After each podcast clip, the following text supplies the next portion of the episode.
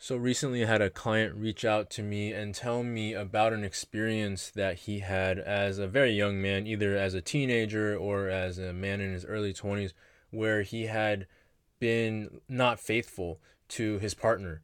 And so he was feeling really bad about this, even decades later now, as a fully grown adult with a wife and family, very happy life. And he's, and he's, but he told me that every now and then he still feels this impulse, this urge to ask himself, how can I tell myself that I'm a good person? How can I possibly expect myself to achieve great things when I was capable of doing that in the past? I am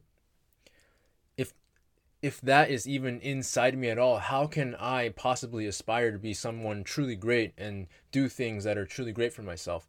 And I love that he reached out with this question because I think that this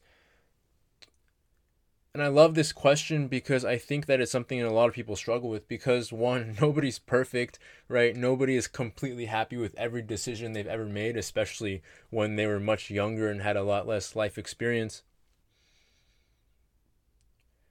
And what this does for me is it brings up this idea that the things that you are most ashamed of, the things that you're most embarrassed to tell people about, are also the things that you are going to get the most power, the most energy, the most fuel from once you resolve this issue inside yourself.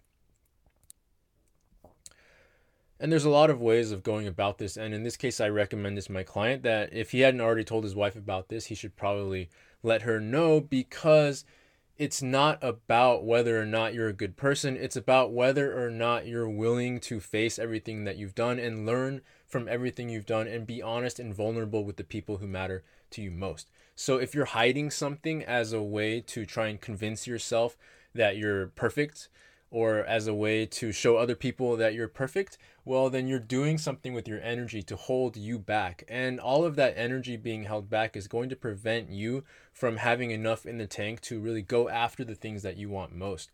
Because each time that you start reaching new territory of getting better, going higher, you're always going to come back to that place of, well, I'm a terrible, shitty person because I did this. You'll always have that to use against yourself. But the moment that you are honest with yourself and admit it, either to somebody really important to you who feels like they should know, who it feels like they should know this thing, or just getting open and honest with it about yourself of, yeah, I did that and I'm not perfect and I don't need to try and present myself as perfect. Either way, once you can kind of resolve that and free up that energy, what you're going to now have is no restrictions, no more roadblocks on your path to getting all of the great things that you want, on your path to being able to achieve great success, whether it's in poker, life, relationships, business.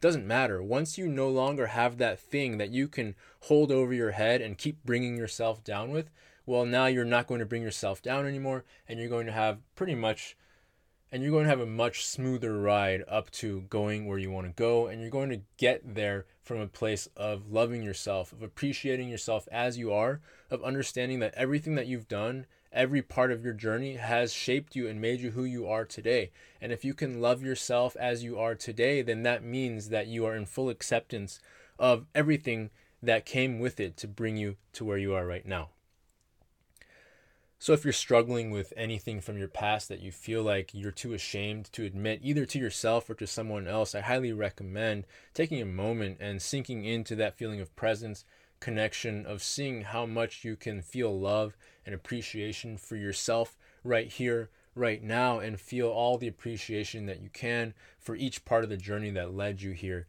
to this moment in life. So, if you can feel that as a feeling in your nervous system, that's a great start. Stick with it, keep on going, and see what needs to be said to who needs to hear it, whether it's to just yourself or to somebody else, and take it from there.